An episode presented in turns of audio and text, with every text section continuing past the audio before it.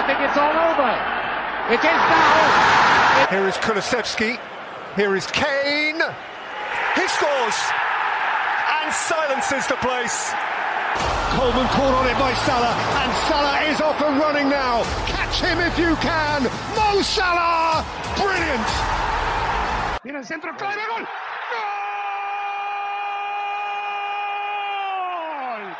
Balotelli, Aguero. Welcome back, everybody, to the Wrong Foot Podcast. Joe and I back again to wrap up. Uh, probably not the most exciting weekend of, of Premier League football this weekend, Joe. How you doing? What a hard sell to start off the podcast. uh, What- what- I don't think mean- the football. I don't think the football was necessarily great, but the storyline in the narrative just overfilling the cup. No, I mean, true. there's there's a lot to talk about. I Yeah. think uh, you know, even if the games weren't brilliant, I think every game had a, major talking point in it. Yeah, and it doesn't mean that this podcast isn't going to be fun. We're gonna we're gonna have Oh, fun talking oh, about. oh, yeah. Now try to save it. Try to save it. What? What? A, what? A, I mean, you know, you know, you're no wrestling promoter there to start off the pod. You know, Well, let's Joe, talk about some crap football. uh, well, Joe Joe knows what's just happened. I literally just had to clean up someone else's piss. By someone else, I mean my son. So it's not it's not as bad as it sounds. But I'm uh, maybe not in the best mood. That's coming off watching Liverpool win the Champions League. So we'll get to that though. Uh, Joe, if anyone wants to reach the podcast and share their thoughts, feelings, feedback, how can they reach out to us? You can go to the wrong foot podcast at gmail.com. Again, the wrong foot podcast at gmail.com. Yeah, and don't forget to subscribe to this podcast, and then you don't get text from me saying new episode dropped. You just automatically download. Follow us on Twitter at WrongFootPod and check out our website, wrongfootpodcast.com. Joe, we're going to try something a little bit different today. We're going to go a bit more kind of chronological, and we're going to work through Saturday uh, as if we are, are, are reliving Saturday. Um, We'll begin with the probably like the most exciting in terms of goals and back and forth, the Arsenal Aston Villa game. Uh, what were your thoughts on this game? Uh, I definitely have a few thoughts, but you know, Villa getting on the board early, Arsenal getting back, equalising ten minutes later, and then you know going at the break though, still two one down after a nice goal from Coutinho. Uh, what, what are your thoughts on kind of the first half of this, and then we'll dive into the fun that was the second half of this game as well. Oh, the narrative, the narrative. uh, it's funny. For a moment there, we thought the title race. Uh, I heard people say, "Oh, the title race is over. Arsenal have bottled it again. they can't survive." Especially with that early Ollie Watkins goal for Villa to start off, and oh, Saka got him back on, and then Coutinho scores. Um, you know, 15 minutes later, uh, to make it 2-1 going to half. But I thought, you know, not quite to the extent of the City game, but I felt like you know this was Arsenal who didn't look great in the first half, but looked excellent in the second half. Um, I thought the first half was pretty even. I think most of, if not all, of Villa's best chances in this game came in the first half. I thought they started off strongly with the crowd. Um, you know, this you know Villa are a team that um, you know they're not necessarily in the middle of the dog pile of the relegation battle, but they're not far off. I mean, if they string together a few bad results, you know, they're not, you know, by any means out of the woods, even though they're 11th in the table. So, you know, I think it, obviously it was uh, an important start, especially against, you know, the leading side in Arsenal. Arsenal again having to play an early kickoff. We know how much Mikel Arteta hates the early kickoffs, how how bastardly they are. Um, you know, the City game was obviously on a Wednesday night, so it was a short turnaround. So, and it's a, a big match like this was again, you know, kind of a, you know, a, banana skin, right, for for Arsenal, right? Like coming off the Everton loss, which we talked about, draw at home Brentford. They have the huge class against Man City. They lose, and based on what we saw in this first half, Arsenal, these two these two teams were basically even on the first half, in my opinion. Yeah. But being down two one, that pressure kind of builds and it builds and it builds and I was very interested to see not just what the result was going to be in the second half, but how both teams would respond, and more specifically, how Arsenal would respond to kind of this this this baggage that was continuing to pile up on them. Yeah, and I think the first half was like what we've spoken a lot about Arsenal lately. Their their recent kind of was it two three results in a row where they've not been mm-hmm. kind of the best results, and it it looked kind of like here we go again, right? Like they're still kind of stuck in that rut and uh, like not playing at their best or, or kind of the form we'd seen previously in this season. And I think it was just looking like, oh, is this just going to continue? And, and, like you say, it was probably a key halftime um, in their kind of I don't want to say it's like the pivotal moment in the in the title race for them, but you know, if if they'd gone in two one down and come back out much the same and, and go on to lose or maybe scrape a draw, um, I, think we would be talking about like yeah, they just seem to have lost it. Um, and I think, like you say, the the second half they came out much much better, um, playing like the Arsenal that kind of we've we've known up until this recent month. Um, and, and just playing well. And then obviously Zinchenko gets the goal, equalizes. Uh, they continue to play well, but kind of failing to, to knock down the door. And uh, you know, what what a sweeter way than seeing Emi Martinez own goal in the 93rd minute to see Aston Villa just kind of. I guess you would say they were hanging on, to say the least, uh, in this game. Wow. And it was just. Uh, you uh, jumped ahead a little bit here. You jumped ahead. You got First, obviously, out of the second half, I think it's important to note, obviously, the Zinchenko goal, Zinchenko goal in the 61st minute, right? To tie it up 2 2. And I think, you know, before we get into Emi Martinez goal, I think it's important just to say how much better Arsenal were than Villa in the second half. Villa really offered very little. Obviously, they had the ball off the crossbar that didn't go in. Um, so you can kind of play the game of, well, Villa had a ball that didn't go in off the crossbar. Arsenal had a ball that went in off the crossbar because of right. Emi Martinez. So we can you can mention that, right? But I think in general, um, this was really kind of like an onslaught in the second half by Arsenal. And if you're an Arsenal fan, I think no matter how confident you are in this group, I think you had to feel a little bit. Um, you have to be trembling a little bit, right? like, what are we going to do? What are we going to do? How are we going to? And the second half, I think, really has to give you a nice confidence boost. If you're a very confident Arsenal fan, or if you're you were kind of like a wavering, like you know we messed up, we didn't solidify in the window, whatever, and we saw Arsenal just play like they have kind of carefree in this very pressurized spot, right?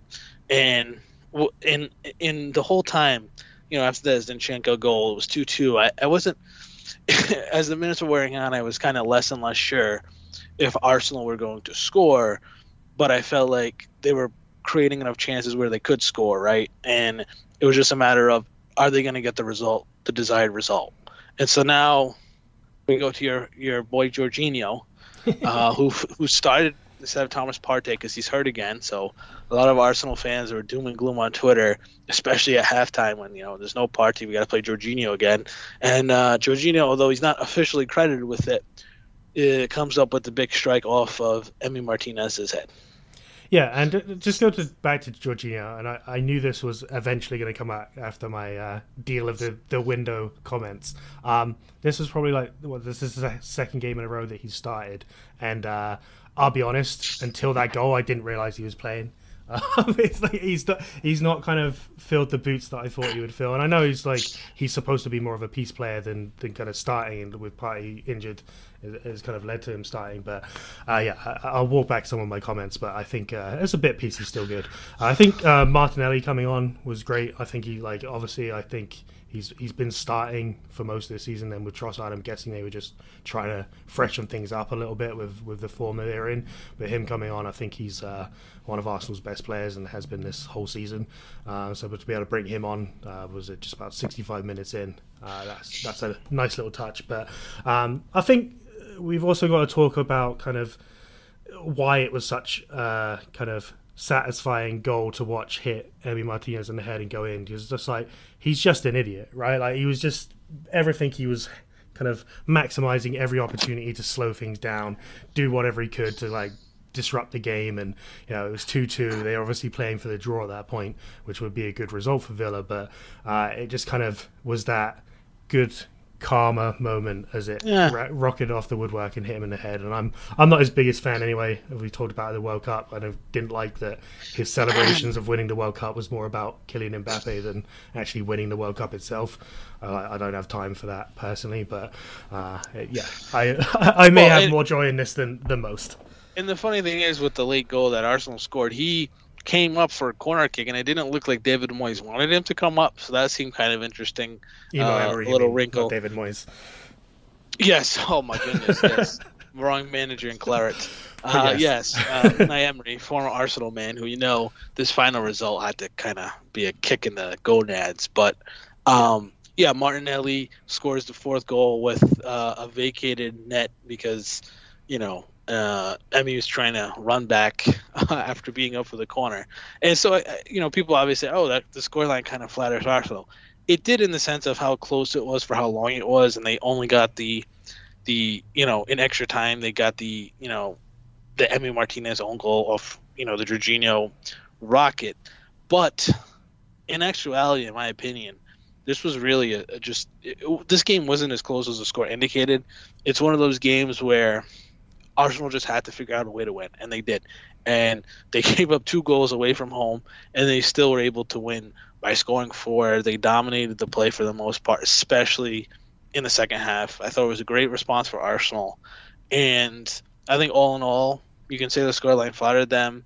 You can say they got a bit lucky, but at the end of the day, I thought this was a solid performance, especially considering the situation based on the previous games we've talked about, and going into you know the next the next few fixtures they have because you know Arsenal have a real opportunity here, right? You know we're gonna get into what happened with City in a bit, but you know Leicester away is obviously going to be difficult, but it's an opposition that Arsenal is definitely going to score against. It's just a matter of can can they limit the opportunities for Leicester? But then after that, you have Everton at home, who's just a, a completely different side. Uh, oh, at Goodison opposed to away. And then they have Bournemouth at home, at Fulham, which is you know it's a London derby, and Fulham are a decent side, but it's really not a place where you're scared to go to. Palace at home, who seem to be one of the more mediocre sides, and then Leeds at home. So those no those next, you know, one, two, three, six fixtures. I think the hardest one is this weekend at Leicester. But after that, I think they're really playing teams that um, they're go- definitely going to be favored to win. And if you know if they win five of those six, which I think is kind of what they need to do, I think they're going to be in great shape. No, I agree uh, completely. I think, uh, yeah, they they well, we'll get onto the City game, and I think this was a game that they had to go on to win. And yeah, I totally agree that people saying that the scoreline flatters them. I think that's just kind of looking at how the goals were scored, not like the balance of the game. They were the better team; they deserved to win. Um, okay, so then we move on to the 3 p.m. England time, 10 a.m. Uh, Eastern time. What's that? 7 a.m. Western time. I, we don't need. Nobody cares about the. West Coast. Nobody cares about the West Coast. Uh, Joe, do you want to kind of walk us through? I think the first half we it was eight o'clock, eight eight a.m. in Bozeman, Montana. Too. Don't forget that. Okay, sorry for all our fans in Montana. Um, yes. yes. So uh, the first half, kind of, I, th- I think you sent a message to a group chat we're in of like, where's all the goals gone? I think uh, what was there two two goals across the six games in the first half. Yes. Um, John will just kind of walk us through the, the first forty five minutes from from ten to ten forty five. Yeah, so what I think we want to do here is because like these games, it was fun because there were six games. All six of these games are variously are all important for either the relegation fight, or the relegation fight, or um, I guess you could say the top four, and especially the title race. But the the fun thing about this, and I think what's been lost a little bit with these solo windows that we have, is when you get like five or six really good games on at the same time um, it really becomes something similar to what we have in the United States, which is NFL Red Zone, or uh, in which basically what happens is in the, you know the U.S. NFL schedule, there's like seven or eight games at one o'clock. There's like three or four games at four o'clock, and then we have a prime time game on you know Sunday and Monday. But essentially, for me and for many NFL fans, the best part of the window is when you have seven or eight one o'clock games, and even if you have a couple you know, damn squids as you would call them, games that are dull. There's always going to be at least one or two games that are good or interesting, that are competitive, and then you get these awesome times when, you know, there's four games at the end in the fourth quarter and they're all up for grabs. You know, we call it the witching hour because you look at the scores at three o'clock and then you turn around at 4:15, 4:30, and half of the results have changed, right? And so I think the fun thing about this this you know these 10 o'clock games not one game necessarily on itself was the most compelling but when you add all six together it, w- it really created a nice narrative and you know, we're going to talk about the individual results, but I thought, you know, an interesting way to do it for us to break down these games because they all happen simultaneously is kind of look at all six games at once, going by, you know, key moments and goals scored in each game. And we'll recap them briefly at the each at, at the end of, you know, the first half and the second half. Sounds so good. of the six so of the six games that were on, you know, 3 p.m. England time, 10 p.m. Eastern Standard Time, we didn't get a goal until the 41st minute. Bernardo Silva with a gorgeous wrong foot with his left foot smashes it past the keeper outside the box. It was truly a beautiful finish. And this put City up 1 0. And, you know, if you were watching this game, this was kind of the goal you were like, you were kind of waiting for, right? City were definitely in dominance and possession. Forest had very little opportunities, and you were just kind of waiting for that breakthrough. And it finally came, and it was a brilliant goal.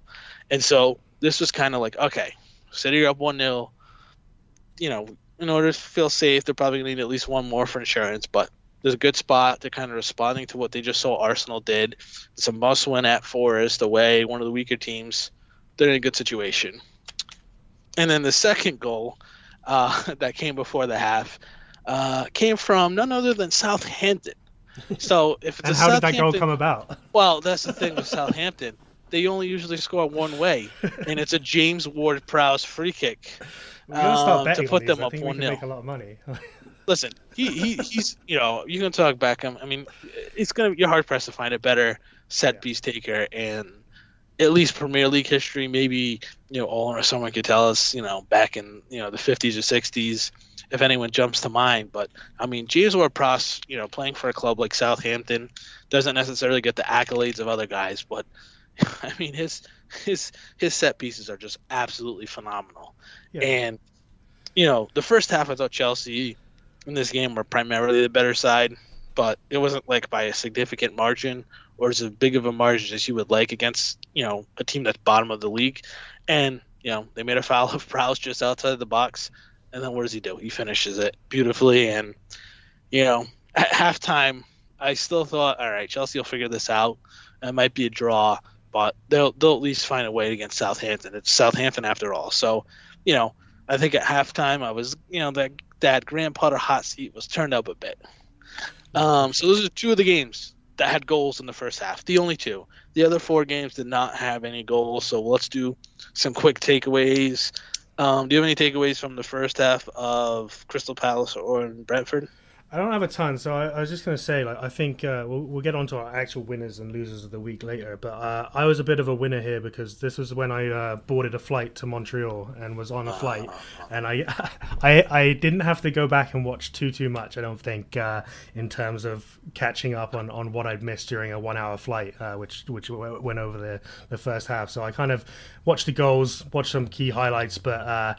Yeah, I think I was I was lucky in, in all first half of Premier League games when there's six going on. I think I, I chose the best half to, to, to be on a flight with, with limited access. Yeah, so just to quickly touch on them, I think there were two sets of two games, really. Um, I felt like Brighton and Fulham and Everton and Leeds, there was one team that was kind of dominating the play. They just couldn't finish. So in Everton, it was Everton at home at Goodison. Brighton against Fulham, it was Brighton. They, you know, both teams were dominating. They had clear advantages. They had almost all the opportunities. They just couldn't finish, and therefore it was nil nil at half. Brentford Palace was a very kind of dull, rancid game. Um, like you know, it, it just there wasn't much going on. It wasn't like poorly played, but it just it, didn't have much um, intrigue. Brentford looked a, a bit leggy. It, there was just nothing um, that was too overly amazing. And then the the Bournemouth Wolves game similarly. You know, Wolves play a more defensive style, um, and Bournemouth just don't have the real ability to break them down, but they're also not going to be as attacking as other teams. So like when you have Wolves play against you know a team like a City or a team that likes to attack, you get like a really fun you know attacking possession base side versus a team that loves to counterattack, right? Right. Um, but we didn't really get that in those two games. So um, you know, first half I think you mentioned I was kind of like you know did someone turn off the goal machine? There was just the two late goals that we talked about and you know, it, was, it came from City, which we expected, and then obviously the Chelsea uh, Southampton goal against Chelsea with Ward Prowse was, you know, we, no one was really expecting Southampton to be up at half, so that was a little intriguing. But going into the second half, I think the, the thing I was really looking towards was, you know, can you know I was kind of looking more towards the relegation side. Can Everton get the three points that they need against Leeds? I was I wasn't worried about City Forest, but I said, oh, maybe City can add on here early. Um, Wolves Bournemouth, I was really just saying, could anyone win this game? Because it was pretty defensive. And then Brighton Fulham, I was just like, you know, Brighton have been so much the better team. Is it? Are they going to rue the fact that they couldn't finish any of their chances? So we get to the second half, and we have a goal pretty quickly. 49th minute, um, Tavernier for Bournemouth. Um, just a, it was a, you know right in front of net, just uh, from a you know a what, sw- uh, an in swinger, I guess you would say, from Right. the right hand side, comes across and, and finishes it beautifully.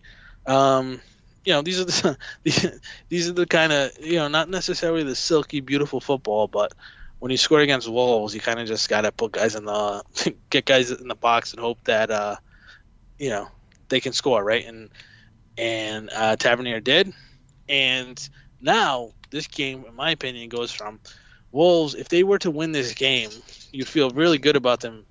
You know, they kind of really solidified their, you know, themselves in the table, fire up. But now, not only are you down, you're down to Bournemouth, who's a team in the bottom three, and you're losing at home, and you're not like necessarily great at scoring goals, right? You're a defensive first team. So down 1 0, can you come up with something at Molyneux to get this back, right?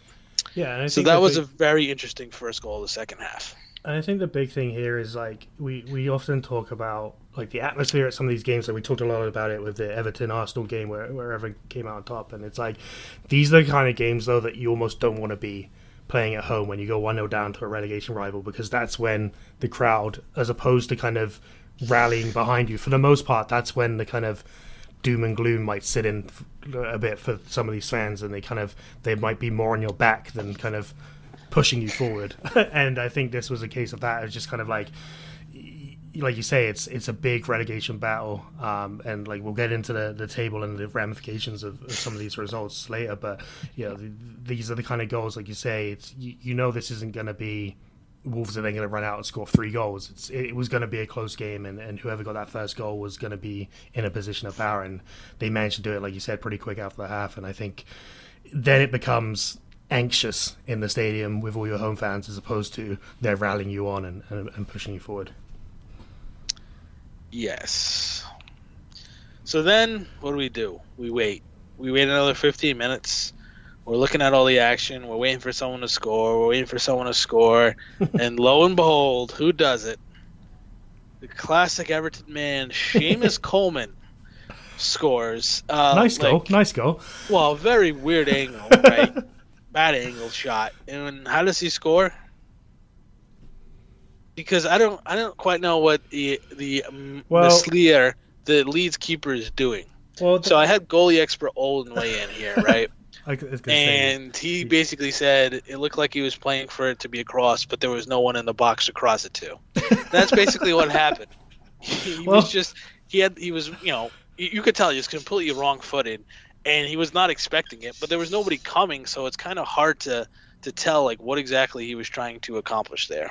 yeah, and if, if I don't know how many of our listeners have, have played football in their days and especially played in goal, but when, whenever you're in training and you're a goalie, like the, the big thing they're drilling into is like don't get beaten at your near post, right? Like you that, that's you you got to protect that, and and this was just a classic case, like you say. I think he was, I guess, expecting the cross, as Olin said. I, I don't know, but he just left the, the front post wide open, and the ball just kind of rockets it. Like like I say, I think Coleman it was it was a nice strike, it was a nice goal, but um, I think you question more the goalkeeper's positioning and yeah, like I say, it's almost goalkeeping 101 to, to protect that near post, and you don't want to be beaten at your near post, and especially when from from kind of the range it was at, and like you say, with with no one in the box, there was no reason to leave that much space and, and get wrong footed, uh, almost for no apparent reason.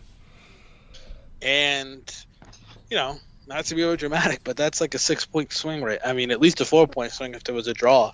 Right. I mean, Everton obviously were were they in the relegation zone or right above it for this game, and this girl was critical. I think they're in it because Um, both Bournemouth and Everton were in it, right? And they both came Yeah. out because West Ham and Leeds lost. I think that's Yeah, both so that makes problems. sense. So, Yeah. um, yeah. So obviously a massive goal. The crowd at Goodison goes wild. Sean Dyche is very excited, and we as fans have another. We're excited, right? And guess what? We get another goal almost right away for the first time all day, and the only time all day. Uh, Eze finishes um, a brilliant goal by Crystal Palace. If you get a chance to look at this, so many intricate passes inside the box, a beautiful cross, and Eze just heads it in beautifully. This was a really nice goal in a game that was not very exciting for the most part for a team like Crystal Palace who is kind of milk toast in my opinion. They don't they're not very exciting. They don't play beautiful football. They're good defensively, but you know, they're just you know, they're just they're lacking much they're lacking any real excitement um, in this current squad. They're a fine team. They're probably going to stay up based on where they stand. But to get up one nothing against Brentford, that's huge, right? And for me, it's kind of like when we talk about these teams that are having great years, like a Brighton, like a Brentford, a Fulham. The difference between these teams and the top teams is just consistency. A team like Brentford, we saw we saw them go to the Emirates and get a draw. We we saw them tie against uh, Spurs at home. They can get a result against anyone, but they don't have the consistency of some of the top teams to get these results that they need. A game at home against Palace, if you want to make a European spot, that's a game that you have to win more often than not. No, I, I, I think uh, what Palace have done, like I think uh, before we get onto Brentford, like I think you know this is a result.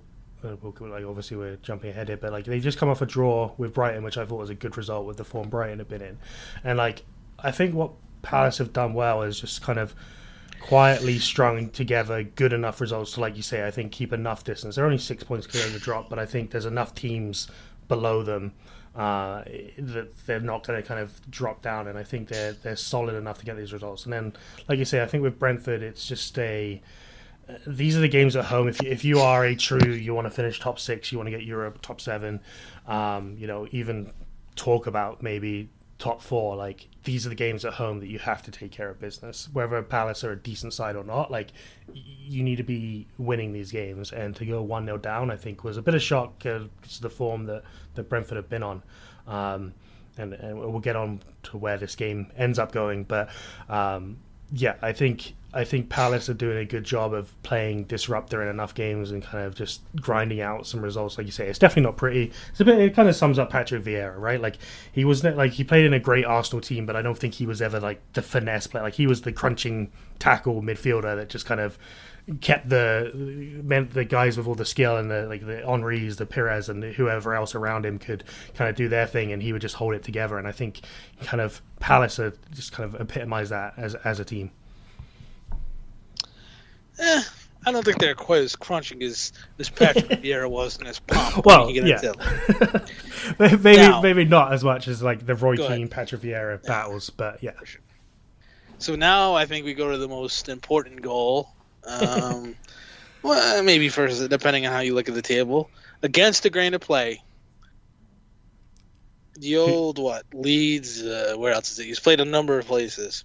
Chris Wood for Forest against the grain of play finishes it off, and against all expectations, it goes one-one. And I can just say, you know, before you chime in, like I, you know, I wasn't really worried because it's City, and you know, I hate to say it, but I am pulling for them in this title race. um, just not that I, you know, I have no sympathy for Man City. It's just, you know, I don't want Arsenal to win, obviously, but you know, they scored the goal, and I just kind of looked to myself like, damn. City were kind of on top of this. They should have had a second goal so often.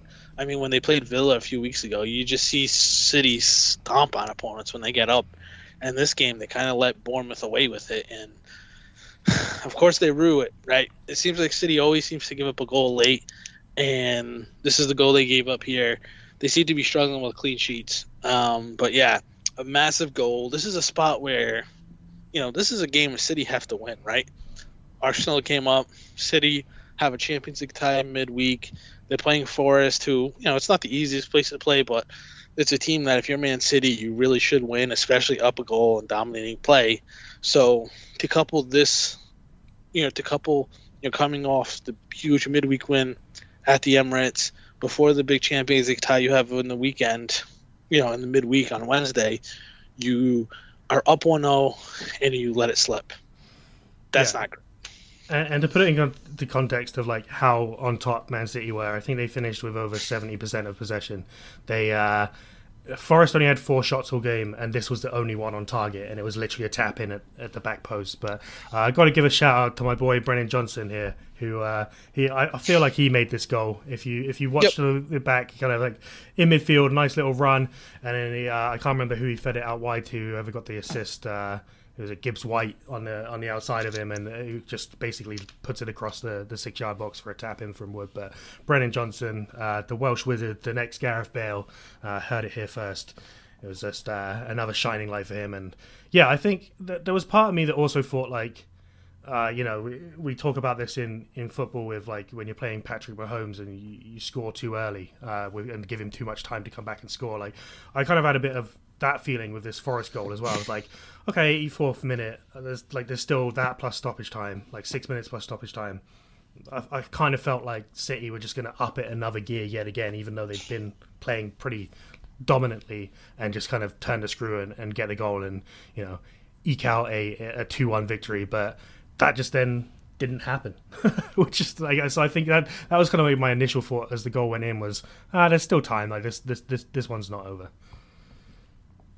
but they couldn't get a second one. so now, in a similar vein to one team dominating and then all of a sudden getting a goal against them, in the 88th minute, what happens, Rich? What happens? Well, Fulham or Brighton. Fulham just, uh, I think it was like one of the first times they had the ball outside of their own area or outside of their own half uh, through, through the whole game. just uh... when you talk about smash and grab, you know, Manor Solomon's goal was absolute smashing grab. Uh, it was actually a great um, hold up ball by Carlos Vinicius, and he passes it off and he's open. But I mean, uh, maybe even more so than Man City Forest. Uh, Brighton should have just were dominating this game. Like every chance, you know, whether it was um, Mitoma or um, Solly March or uh, you know, whoever else had the opportunities, they were just they had so many opportunities to score.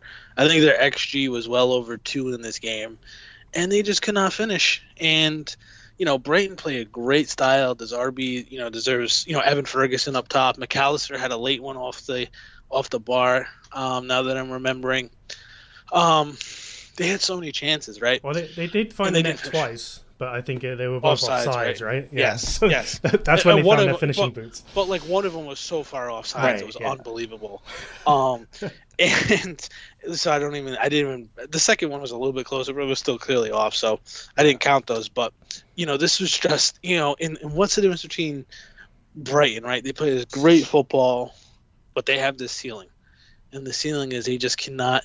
Consider. I mean, we've seen it. Mitoma's had a has has made you know three or four fantastic goals, yeah. and when those when those those moments of brilliance dry up, it's just it's just tough to score. And I mean, you know, Brighton has been successful. I mean, they've scored 39 goals. That's nothing to sneeze at.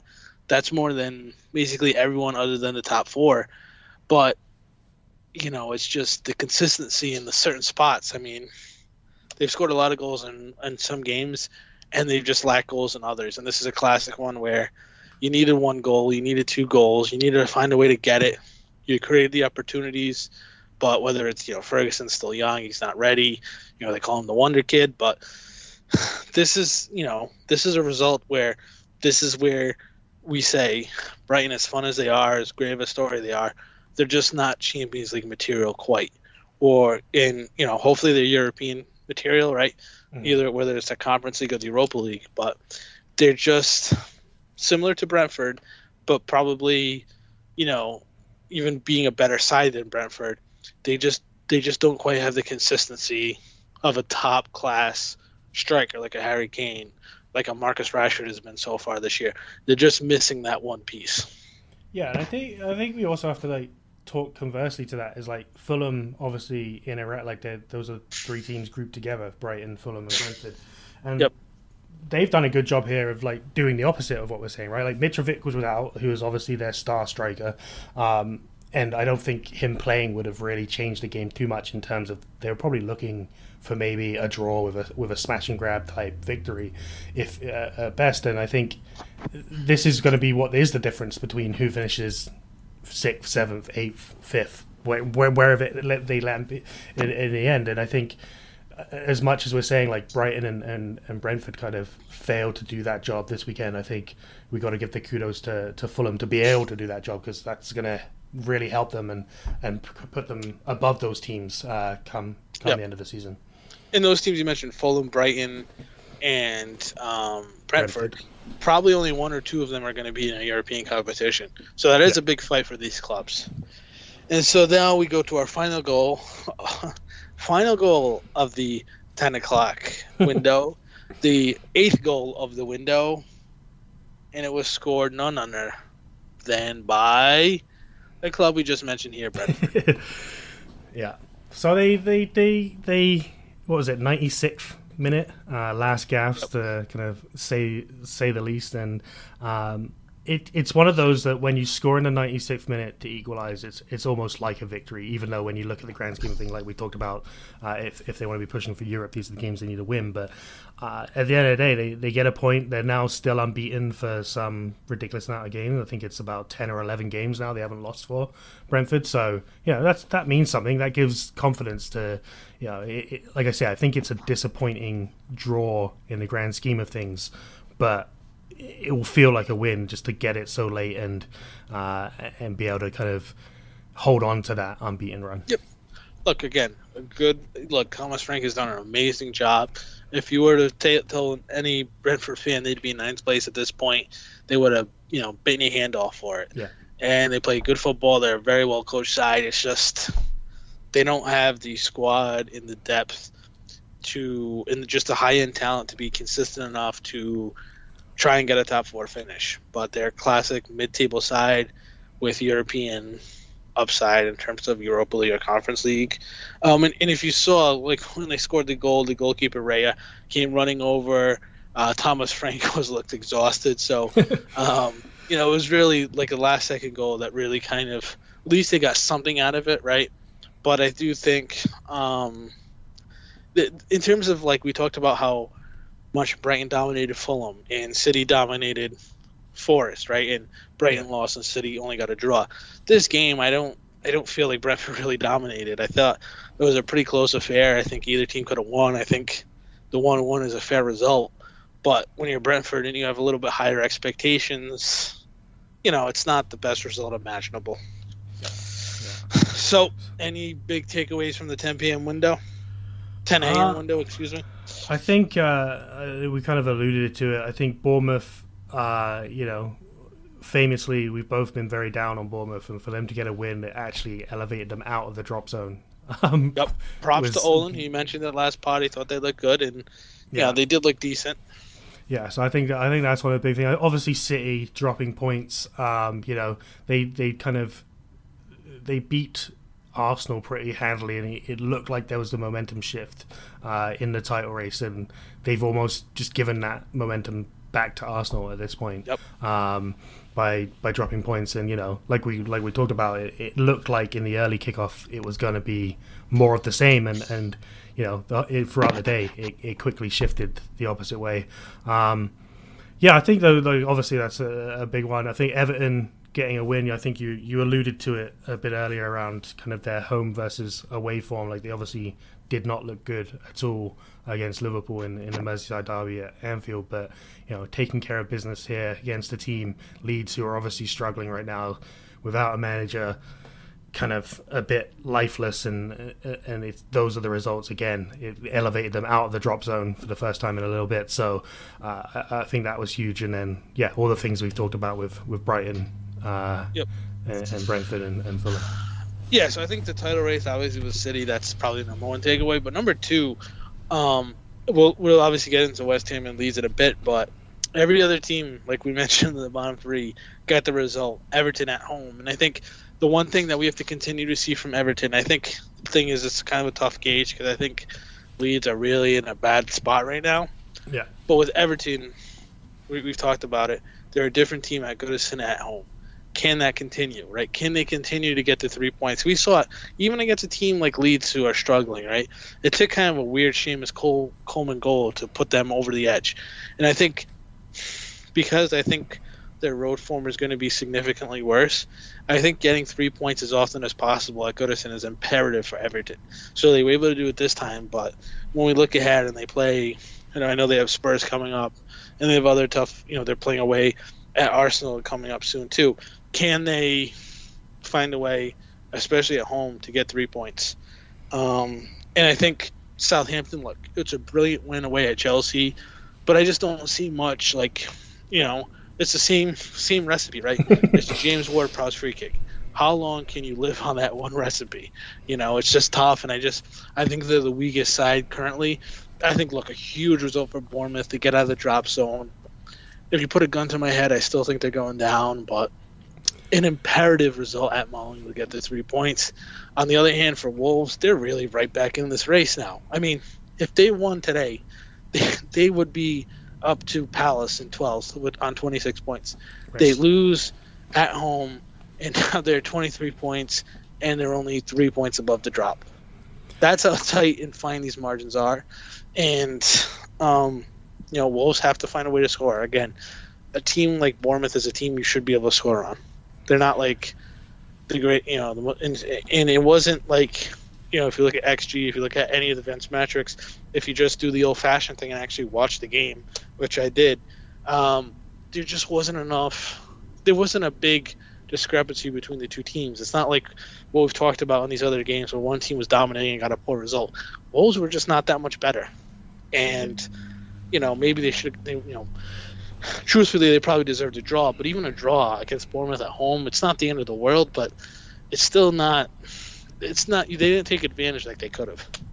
Yeah, and just to, to touch on Southampton a little bit more, I think uh, th- this kind of sums up uh, when people talk about luck in football and kind of you know things have to go right, and like this was just a classic case of like they get this great result away at Chelsea. Yes, like it was not like they were playing brilliantly or you know that they, they like you say scored the way they always score, but you know the, the luck sums up that then Bournemouth and Bournemouth and Everton both win as well, so then they stay rock bottom, right? Like, it, so it kind of it, it's one of those things that when you're down, you're really down, and, and things just don't ever seem to go your way because you know what should be a big confidence boost, three points, like in a different kind of timeline, they're, they're out of the relegation battle with that win at Chelsea, but instead they're still rock bottom. They're still three points away from from getting out of the drop zone, and you know it just. uh it just seems kind of sad, and maybe they couldn't have got enough points there, uh, depending on the results. I haven't done all the math, uh, the goal difference and stuff like that, but they they definitely would have moved above Bournemouth if Bournemouth had lost, um, and equal to Everton, I think, if Everton had lost. Um, but yeah, I think it's just kind of that's one of those signs where you think like this is just not our year. You go away to Stamford Bridge, you get the win, and and you're still sitting rock bottom at the end of the day. So shall we move on? Anything else to say, Joe, on the uh, the 10 a.m. games? No, I think it's time for you to rip off the band-aid. Be happy and then be sad. Well, can I do the sad first? Is that allowed? I don't know. Anyway, let's talk about Liverpool. So, you know, Liverpool for the first 20 minutes against Newcastle looked like Liverpool of old. Uh, they scored two goals, two decent goals. Uh, Nunez and Gakpo again uh, Salah getting one of the assists. You know, the front three looking lively like they did against Everton. I did mention in the Everton game, you know, uh, is it a bit of smoke and mirrors? This is not a great Everton side that, that they've put away. Uh, but, you know, going away to Newcastle, who were top four at the time, uh, still top four now, good result uh, to go and go and win. But, you know, the big talking point was uh, just a little bit after the second goal, just after the 20 minute mark. Nick Pope just kind of came to try and clear a ball, but for some reason tried to head it instead of just kicking it or chesting it. And you know, with with Salah on his kind of shoulder or charging him down, and then so he falls over. The ball's kind of there. He, I guess instinctively as a keeper, what you're you going to do? You're going to stick your hand out. You're going to grab the ball. He does that. He's miles outside the area, so this is an easy decision for the referee for a straight red. Um, but really, I think that's where, and and Joe, correct me if I'm wrong, but I think that's where Liverpool's good performance kind of ended at that point. it was kind of, and I don't know whether it was mentality because you know they got the two 0 lead, they got their kind of a man up. Um, they had the Champions League game, which we'll we'll talk about in a moment, uh, on the horizon. So was there a little bit of taking their foot off the gas? I don't know, but I thought this was a real opportunity for them to give some confidence to some of their players who have not been in the best form and, and just drive on and you know at least score one or two more goals and, and they really didn't and I don't really feel like they ever really seemed like they would.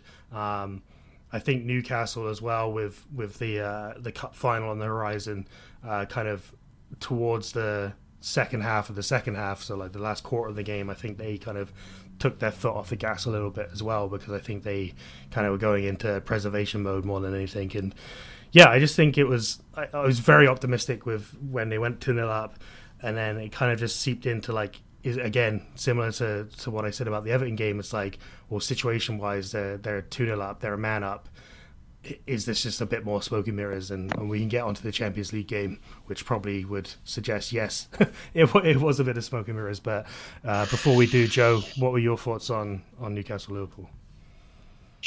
Yeah, I think you said it. I think Liverpool came out fantastic, and you know the the goal by Nunez. I think Gakpo scored the second goal was brilliant, and then you know Nick Pope comes out for. Uh, I am going to try and head this no matter what and it was a disaster. And then I but felt it was like, like after it, that, it was so yep. low though. Like it, it made no sense why he tried to head it. Like I just, just like lead with your foot or something. Like it was probably about waist high, I'd say. And he just like I, thought, I don't know. Anyway, go back and watch it if you haven't seen it. It's it's an interesting choice.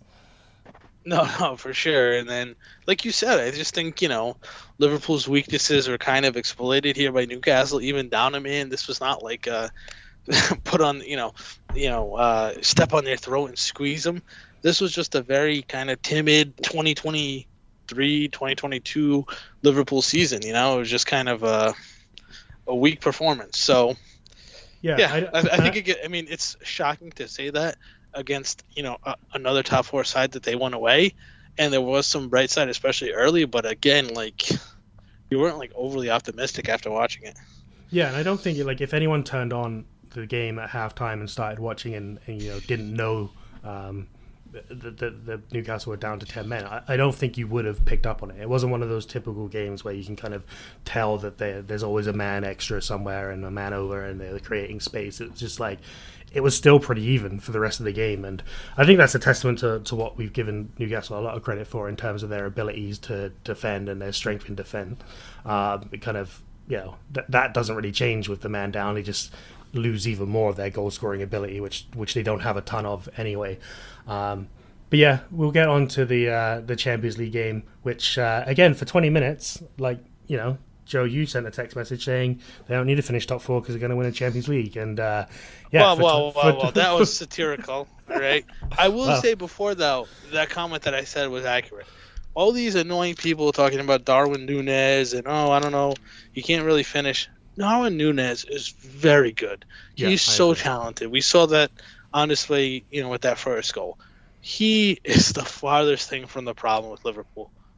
Yeah, it's the it's the midfield and more so the defense. And like today, so yeah, they go two 0 up against uh, Real Madrid. A bit of fortune in it, and uh, eh, then quickly the wheels fell off. And I think Liverpool realised who Liverpool are, um, and, and Real Madrid also realised who Liverpool are, and went on to score five goals. A bit of luck in some of their goals as well. Um, some good play, and it just uh, I, I, it takes one of my friends of like. Remember when Liverpool just didn't concede goals? Like they went on that crazy run at Anfield where like they went unbeaten and they barely conceded any goals at Anfield. It's like now it's like they'll be lucky to kind of concede just one or two. And you know, I think Real Madrid coming in to Anfield and, and winning five two just kind of sums up where Liverpool are. And I think kind of justifies my comments about the smoke and mirrors of, of these last couple of games in the Premier League, where yes, they kept two clean sheets, but one was against a poor Everton team, and another was against a Newcastle side where we've said struggle for goals and were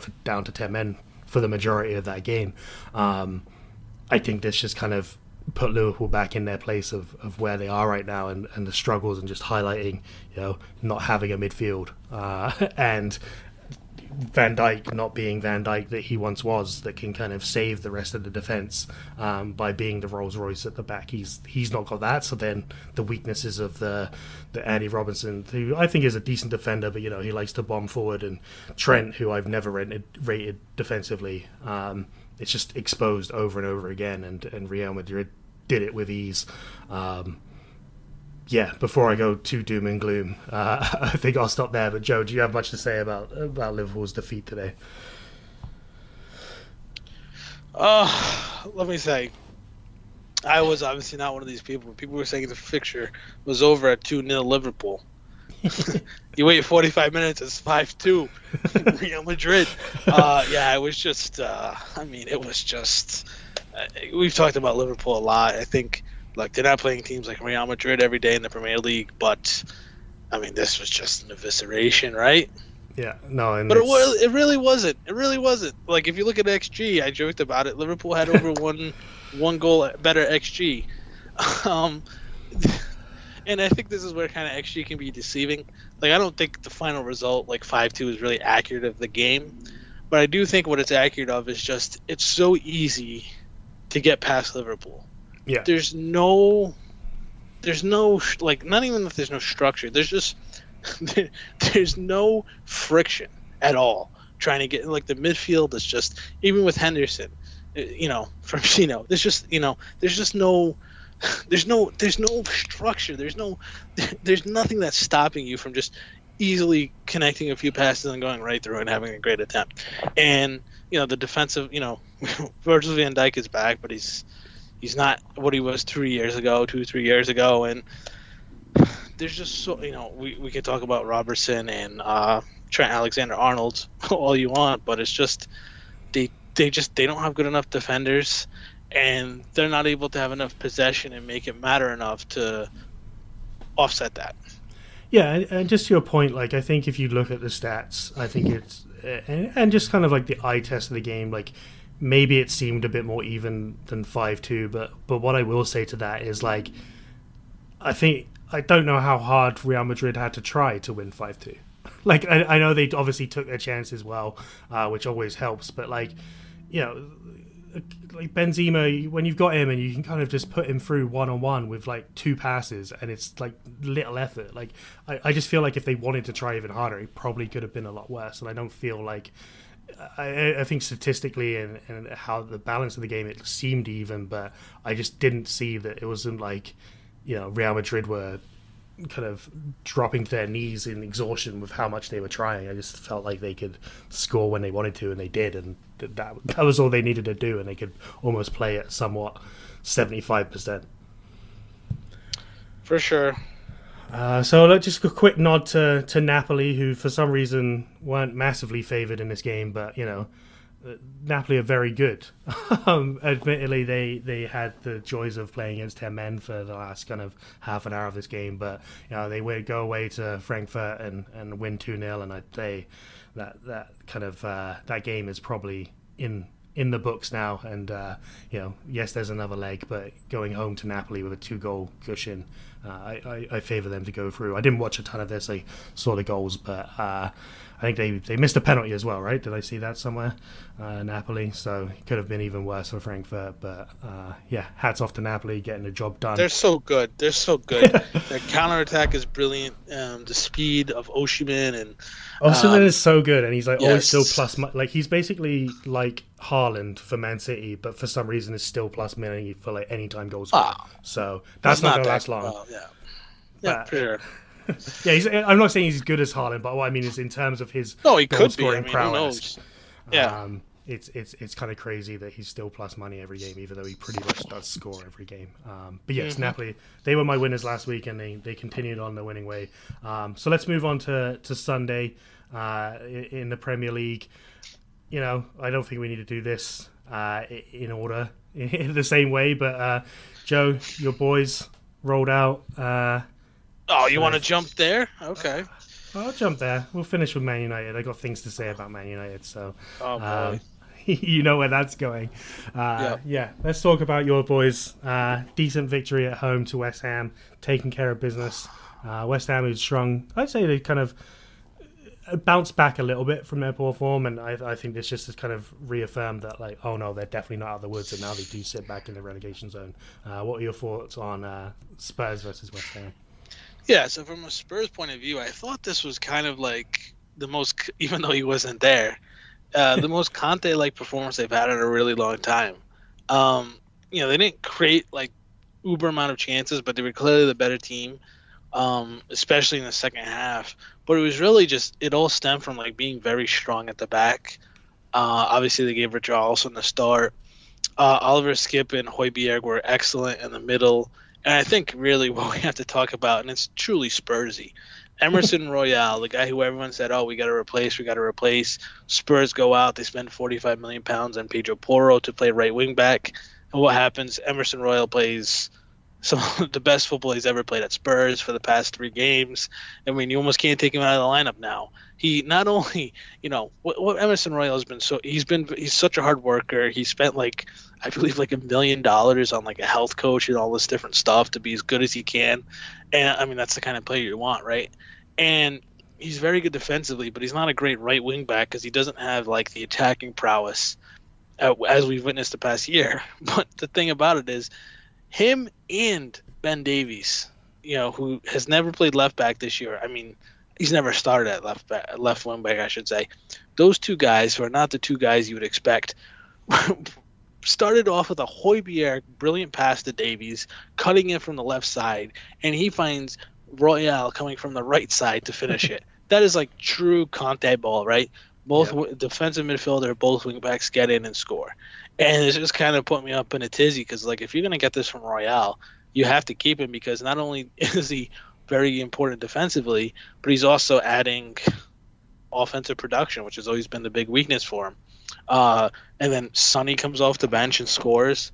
Uh, I guess that's the only time he can score these days is off the bench. Um, and I just thought like you know it was a very workmanlike performance from Spurs. This is like what I envisioned when they brought in Conte. I thought this was kind of the football we'd see.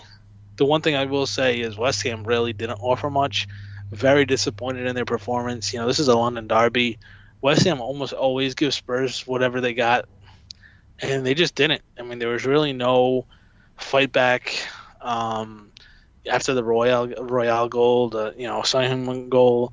There wasn't much fight back when they were down two 0 either. It just um, it was just like a very like weak performance from West Ham. It's not what I would expect on a London derby on a Sunday Sunday evening from them. So I think if you're a West Ham fan, you have to be very disappointed. David Moyes is not getting what he should out of the squad. I mean, this is almost you know 90% of the squad last year that was in the semifinals against Eintracht Frankfurt in the Europa League. So it's been a huge fall from that point, and now they're going to be scraping to to stay up. Yeah, no, I agree. Um, I think I I know you mentioned Son scoring off the bench, and that's what he seems to do. But I think I think it's kind of good signs that Son's getting back to the Son that we've known the last few years. Um, I think we, we talked about this uh, kind of when we first started diving into the Premier League after the World Cup. But he seemed a bit kind of out of sorts, and I think you know obviously linking up with Kane for the goal, like that's that's as a Spurs fan, that's what you want to be seeing, right? Like you want to be seeing those two either assisting or scoring between the two of them. Uh, and I think it's a positive that Son seems to be finding some level of form, whether it's it only comes from the bench. But uh, I, I, think that's a big positive. And yeah, for West Ham, it's just another kind of lifeless performance, which is not what you want to be seeing. Like you say, London Derby should be up for this. This is where you want to see them come through and, and try to grind out a result. And I don't think it ever really looked like that. But uh, yeah, good for Spurs. You know that top four spot is up for grabs with Newcastle losing, uh, and I think they you moved up into top four now. Um, yep. Following this game, so that's always uh, always good news. Uh, but let's move on to another team who are in the top four, and you know I've been here before. I've said this before. I think Man United is still in the title race. You're, you're not going to believe me. They uh, they go about they take care of business. Um, three 0 against Leicester. Leicester who don't struggle to concede goals. Uh, you know, Marcus Rashford's form right now is like insane. The amount he's scoring Yep. and uh, the frequency he's scoring. I don't think it's kind of it's not something that he can sustain, uh, but th- it doesn't mean that it's going to massively drop off. And I think he's just in, you know, off the back of kind of where people were saying like he needed to start showing what he's worth, and uh, like, he was kind of had his critics for sure. And I think he's just silenced all of those uh, tenfold already by by how he's scoring right now. Um, yeah, and I think I think Man United they sit uh, was it five points off the top. Obviously, Arsenal have a game in game in hand, but I think uh, the longer this goes on and the, as close as Man United keep it, it's like it's one of those teams that, regardless of it may have been some time since they last won the league and whatever, and it's not the same as an Alex Ferguson side, but it's just like it's one of the names that you don't want to see there when if you're in Arsenal with when you're looking behind you, right? Like the same way you don't want to see City, you don't want to see Chelsea, you don't want to see Liverpool, like these teams that have kind of proven themselves. Liverpool less so than than the others name, but in recent years have kind of been pushing that bar. And I think the more Man United stick around and just take care of business, and the more time that Ten Hag has uh, to kind of build his team, because you know he he's still a relatively new manager, right? Like I think he's he's still at the beginning of his journey, and and to already see this, I think is pretty ominous for Man United haters out there, and very good for for Man United fans, but. Um, I think Leicester like were unlucky not to score, to say the least. I don't think they ever necessarily looked like winning, um, but you know they probably pr- should have scored uh, and got on the score sheet. But what are your thoughts of of this game? Uh, yeah, I think. I mean, look, Manchester United had over four and a half goals of xG. This was a very open game. Leicester can be had, and United had a feast. I thought Bruno Fernandes was fantastic. I think WhoScored gave him almost like gave him like a nine point eight rating. Marcus Rashford, he created almost all those chances for Rashford. I thought you know those two guys have really been immense. Ten Hag was very like pissy about the first half. He wasn't. He was. He's being a real curmudgeon. He wasn't happy with the um, how they played in the first half, which is surprising. But um, you know, look, they they took care of the job. And in terms of the title race, this is what I will say. This isn't like the last few years when we've had a great team, great teams dueling, right? Man Right. City and Liverpool, those teams. None of these teams this year are up to par. Man City is just, you know, we were thought, uh, you know, after they beat Arsenal, they, this is kind of them getting into their form, and they're going to win eight or nine on the trot, and they haven't because they're just not as good as they've been. And I think Arsenal, as great of a story as they've been, they're not as good as the Liverpool teams have been the last few years. But none of those teams have to be. Like this United Right. team would not be anywhere near the title race the last five years. But they're not playing in the last five years. They're playing in the current form where you have an Arsenal team that's been very good, but is you know a smaller squad. You have a Man City team where something looks off. Well, You don't even have to get into how bad Chelsea and Liverpool have been. So, you know, I don't. This United team, I don't want to completely rule them out. I don't. I still think Arsenal is better. I still think Man City's better. But, you know, there is enough there with Manchester United in a down year where, you know, maybe they could make a run. Yeah, and I think I think I mentioned this last pod. Like I feel like this is more of a year where Liverpool and Man City have come back to the pack, and, and Liverpool more so than Man- City with their drop off. But I think you know this is this is the kind of form that we've seen from Arsenal, Man United, Tottenham. You know, in in recent years, Chelsea probably on a bit of a down year, but they're always kind of up and down with, with the amount of turnover that we see there. But I think it's really the it's it's the lack of consistency from Man United and uh, Man City, sorry, and, and Liverpool that have really brought this back to being a true title race with, with multiple teams involved, and you know it's not just wrapped up. Um, and and those title races went on because there was two teams doing it. Like we've seen it in the past where one team just runs away with it, and it's like it's wrapped up by like this time of year, right? Like because one team is kind of above and beyond everyone else. But you know, we've been lucky that there've been two teams pushing the boundaries the last five years. But I think this is a true title race where, like you say, no one is going on these ridiculous runs. I saw um, a stat the other day that you know I think Man City's longest winning streak right now is five games or something this season and you know in, in the seasons where they've kind of either pushed Liverpool for the title or they won the league um, you know they they have 18 games wins in a row, which is like just insane amount of like consistency, and and that's not there. And I think that's what makes it exciting. And I think, yeah, that's why I'm gonna keep keep banging that drum of Man United being in the mix and, until they're not. But uh, that pretty much wraps it up, Joe. In terms Oh, of do you think they're gonna beat games. Barcelona? You think they're going to beat Barcelona in the Europa League? Do I, do I think they'll beat Barcelona? in the- Um, look, the, the game was very fun last week. I must say, like it was. I'm not asking about fun. I'm say. asking for a prediction. I think they will.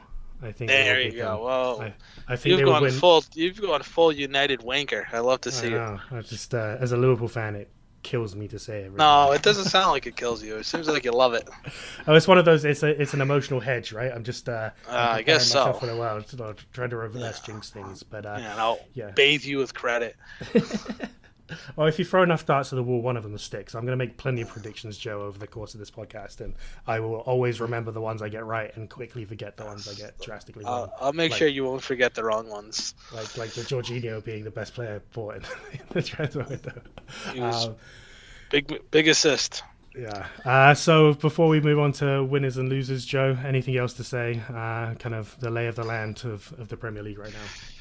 Uh, no, it's just I think it's gonna be fun. I mean, what do we have? Like uh, most teams have. I mean, we still got a bit of the way. We got like 14 games left for most teams, 15 for some. I mean, I just feel like it's great because this is a rare year where we have a title race, we have a clear, we have a top four race that's a mess between number of teams. We even have a fight for Euro- European spots that should be fun, and then we have just you know teams at the bottom where just uh, you know uh, everybody's fighting for their life. I mean, I feel like everybody at this point is still playing for something and is invested in all these games, which is nice when you come from American sports where we have so many crappy regular season games. I mean, I think there's no team that's even like you know safe, but not in Europe. I mean, every team has something to play for. Even Chelsea is their manager's life, right? So, Yeah. I you know I just I think we're in a good spot with the league. No, for sure, for sure. Uh, so should we start with losers or winners this week? Uh, I don't care if you want to end positive or not. It's up to you, sir. Yeah, let's go losers first, and then uh, All right. my I'll go with my loser. Uh, it's someone who probably isn't often described as a loser, though I think he did get one in the World Cup. I'm going to go with Neymar, who is uh, Oh. I think he's Good his- choice. His ankle is pretty much done at this point. Um, he's some serious ligament damage. It seems uh, he's obviously having a decent year as Neymar always does, uh, and it, it seems like his injury uh, was pretty bad at the weekend. Uh, and now the, reports coming out is that yeah, it's it's some pretty bad ligament damage, and we'll see him sidelined for a while. And you know, this is a guy who's he's not getting any younger. Uh, he's into his thirties now, and, and these are the injuries that can quickly end your career or at least slow it down. And yeah, is, is this another sign that PSG are not going to get that holy grail of the, the Champions League yet again with, with him missing? But I'm going to go with Neymar as my, my loser of the week. How about you, Joe? I think that's a good call. Is that who you had? No, I, there's so many losers I could go with. Um, I, I do want to mention Barcelona. Uh, a big scandal is erupting where Right. they have paid a referee. Yeah. Uh, the club is saying for consulting and teaching them the rules, which is not uncommon. However, the sums of money he were making were quite significant, and he's stating that the club paid him to teach officials how to give, uh, you know, Barcelona breaks. So how to make it look like, oh, that's that's not actually a red card, or oh, that's not really that, or oh, that you know, and just trying to make it look good to like to give favorable treatment to Barcelona. And this is accompanied by the fact that Barcelona went two years without a red card or a penalty against them. So, you know, you gotta, you know, sometimes things are coincidences, but makes you wonder. So Barcelona has to be a loser, and I'm also gonna go with my loser is the uh, the MLS playoffs. Um, oh, right. they've decided to, you know, we, we we're talking about how great, you know, every game matters. We have promotion, relegation, European spots, you know, uh, titles up for grabs, domestic cups. So what does the MLS do? Um, well, what didn't they do? Expanded, going to- expanded their playoff format even further. I, I even forget what are there 28 teams in MLS now. Well, yeah. 18 of those teams are going to make the playoffs. so basically, the regular season is almost worthless. Basically, there's going to be an 8 9 play in because you just have to have a play in. And then whoever wins that, the eight, the top eight seeds in each conference play a best of three. So everyone gets a home game just to add to the the amount of home, you know, the tonnage that Apple TV gets. And then from that point, from that point on, when there's four teams in each conference, so eight total, from that point on, every game is going to be single elimination. So in true, beautiful, great fashion, uh, you play a best of three in the first round, and then you play lim- single elimination one game in the you know the higher profile games. So just classic MLS just makes no sense. Yeah, I, I don't like with North American sports. Like I'm completely used to playoffs and stuff like that, and I get it. Like you know, football slash soccer purists don't like the playoff format uh, in the in a top division, but like it's fine if they're going to do that. I just it's the it's the best of three series for like the first round just like makes no sense it basically takes out any fun storylines of like a cinderella story of a team who finished you know they, they were the last playoff spot and they go on a nice run at the right time and they make their way to the mls cup it's like no they're now going to be playing the best team like three times and you know odds are they're not going to beat them twice over three games and i just think and then to your point, like then they don't have that for the games where it's like you think of the final this year, uh, which was what did it finish four, four all, three all, whatever it was before it went to penalties. Like it was a cracking game. It's like yeah, I'd, I'd watch three of those games, uh, especially if it's like you know there's no there's no ties, so it's you're gonna go to extra time and penalties or however they're gonna resolve it. But I just think it's. Uh, yeah, it just doesn't make sense, and just adding those games and basically rolling like making sure the best teams win, which I guess is is the point. Um, you want your best teams to win, but then don't have playoffs and just have the top of the table win.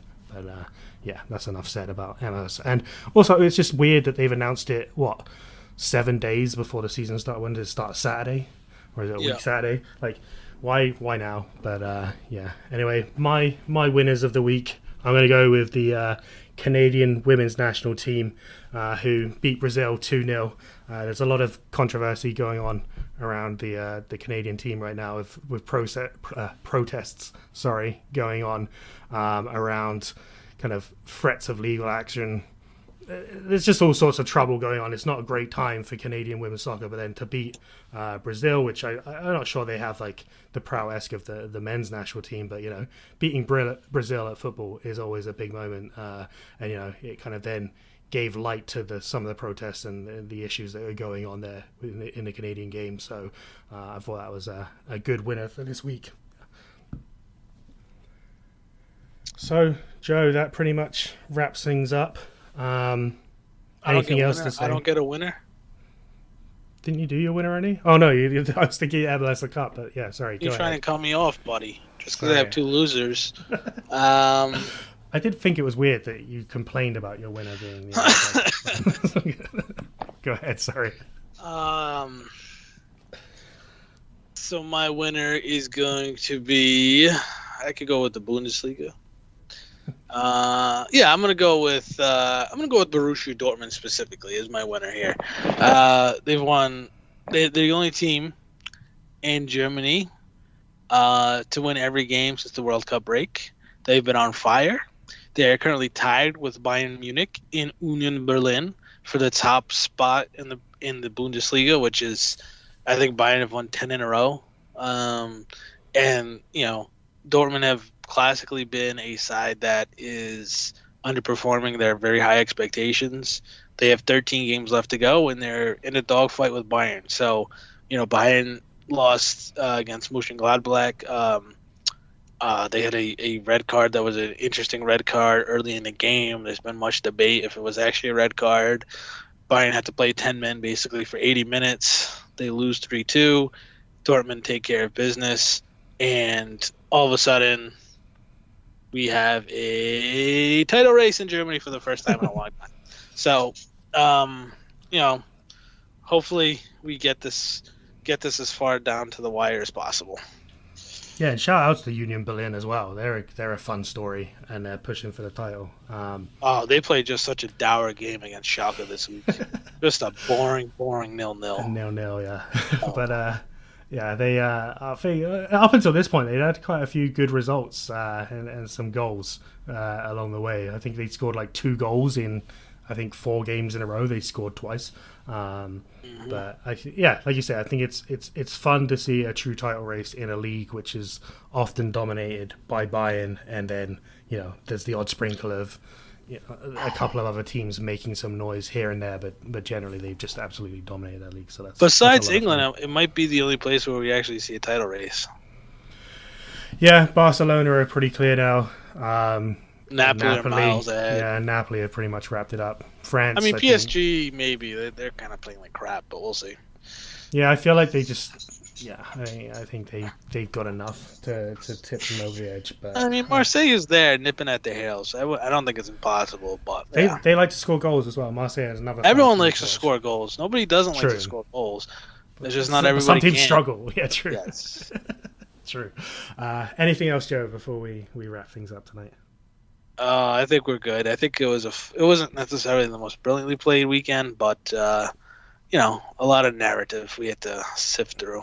Yeah, and let us know your thoughts on on this format of how we talk through uh, the games. Obviously, it'll be dependent on kind of the structure of the Saturday games and, and how many are played at, the three o'clock window. But uh, I think this was a fun way to do it and kind of kept things moving along nicely. So, Joe, if if anyone has any feedback on on our show tonight, how can they reach us? Uh, that would be at the wrong foot podcast at gmail.com. I, we did get some mail from uh, Maya Katz. She wanted to say that I love you like a mother, mother of dragons. so uh, that was very important. To, that had to be said. We love you, Maya. I am. I, I. You know. I'll be whatever you need me to be.